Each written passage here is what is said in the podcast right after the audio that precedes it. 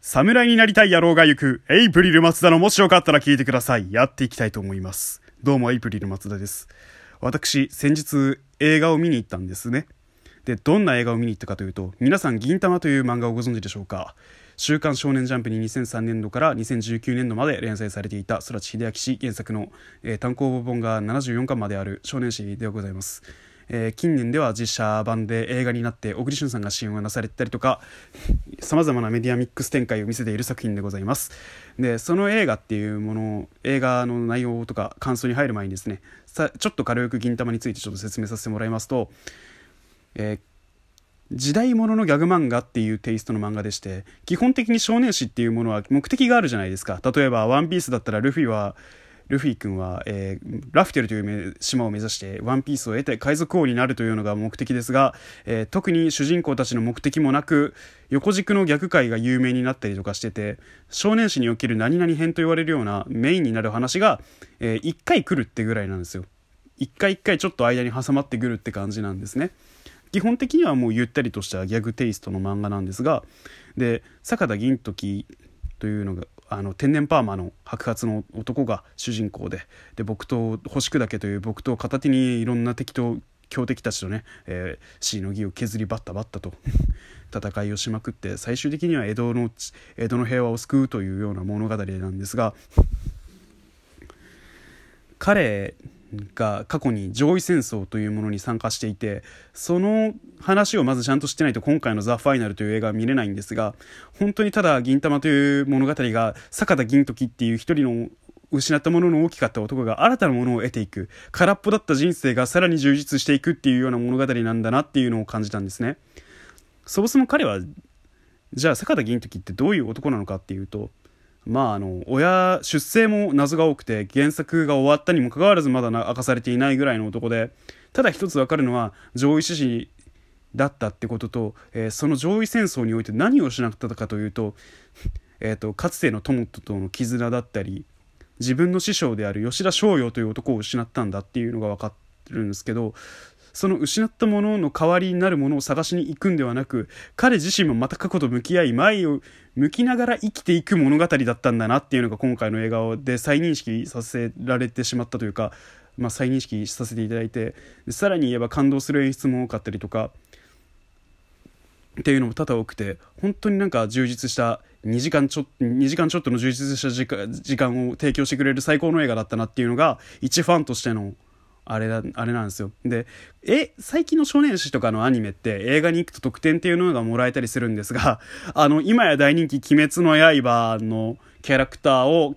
原作者の空知先生が書いたものがポストカードになってたりとかでアニメの名場面のねフィルムだったりとかっていうものを配布してたんですが本当にまずこれでしかもそのポストカードに「鬼滅の刃」のあのロゴのルビに鬼滅の刃って書かれてるじゃないですか。ロゴにルビとフリーとして鬼滅の刃って書かれてるのに銀玉のこれはって書いててねあの相変わらずやらかすとこはしっかりやってくれるんだなと。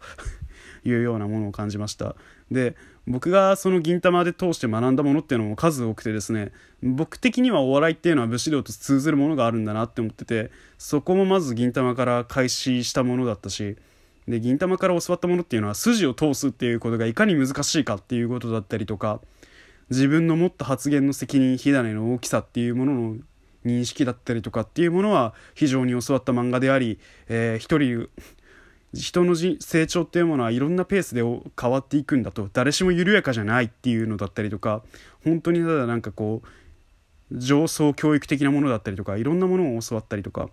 した漫画で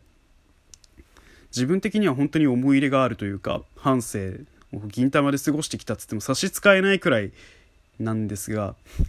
本当ただただ今回の映画はあの嬉しいことにまああの音楽面だったりとかっていうのも音響も本当力が入ってて映画館のスピーカーをちゃんと使った演出っていうのがな随所に施されててまたなんか音響スタッフの芸が細かいんですよね。テレビアニメシリーズからテレビ漫画から解放されたスタッフが必死こいたような感じのあれだったりとかってものものすごい感じられてて随所にただただ演出今まで通りの銀玉の逆テイストを崩さずシリアスムードを保ち続けてで原作70巻以降のところっていうのもまたなんか一ファンからすると面倒くさいところであり難しいところでありでもこれがなかったら銀玉が終わ終わるんだなっていうのは語れないぐらいのあれがあの重みのある物語の部分でその転換点に立自分終わりの点終わるっていう歴史的瞬間に立ち会ったんだなっていうぐらい本当になんか重厚な2時間 ,2 時間の映画だったんですがその中でもね僕が印象的に残ってるのがですねあの銀魂に出てくるライバルキャラっていうか悪役キャラだったあの高杉っていう男がいましてですねあのおそらくモデルが高杉晋作なんでしょうけどその高杉晋作のモデルになってる高杉晋介って男と坂田銀時っていうのは「紅桜編」というね単行本の、えー、約20巻ぐらいのところでバチバチ切り合ってやり合ってっていうような仲なんですがその2人が最後ねあのお互いやり合って「ああおめえの剣強かったよ」つってお互いにリスペクトをくれ合う形で果たし合いをして終わったっていうのもまたなんかちょっとじんとくるし今、今このラジオ聞いてる方はね、え、見に行く予定だったのにって方は、あの、2分30秒ぐらいのとこでマジでやめてもらった方がいい。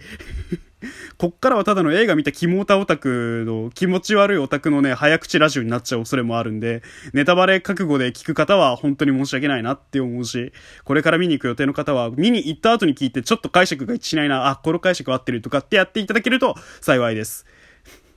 ちょっとこれ前半に言うべきだったんですけどね、本当皆さん申し訳ございませんでしたっていう感じなんですけども、本当にただ僕としては最高だったっていうことしか言えないです。本当なんか、いつものラジオに増して語彙力ねえな、こいつってなっちゃって、本当に申し訳ないなっていうか、本当市場しか挟んでないラジオですっていうのが正直な気持ちですね。なんか本当に申し訳ないってさっきから謝ってばっかりで、謝ってばっかりで話が一向に進展しないんですけど、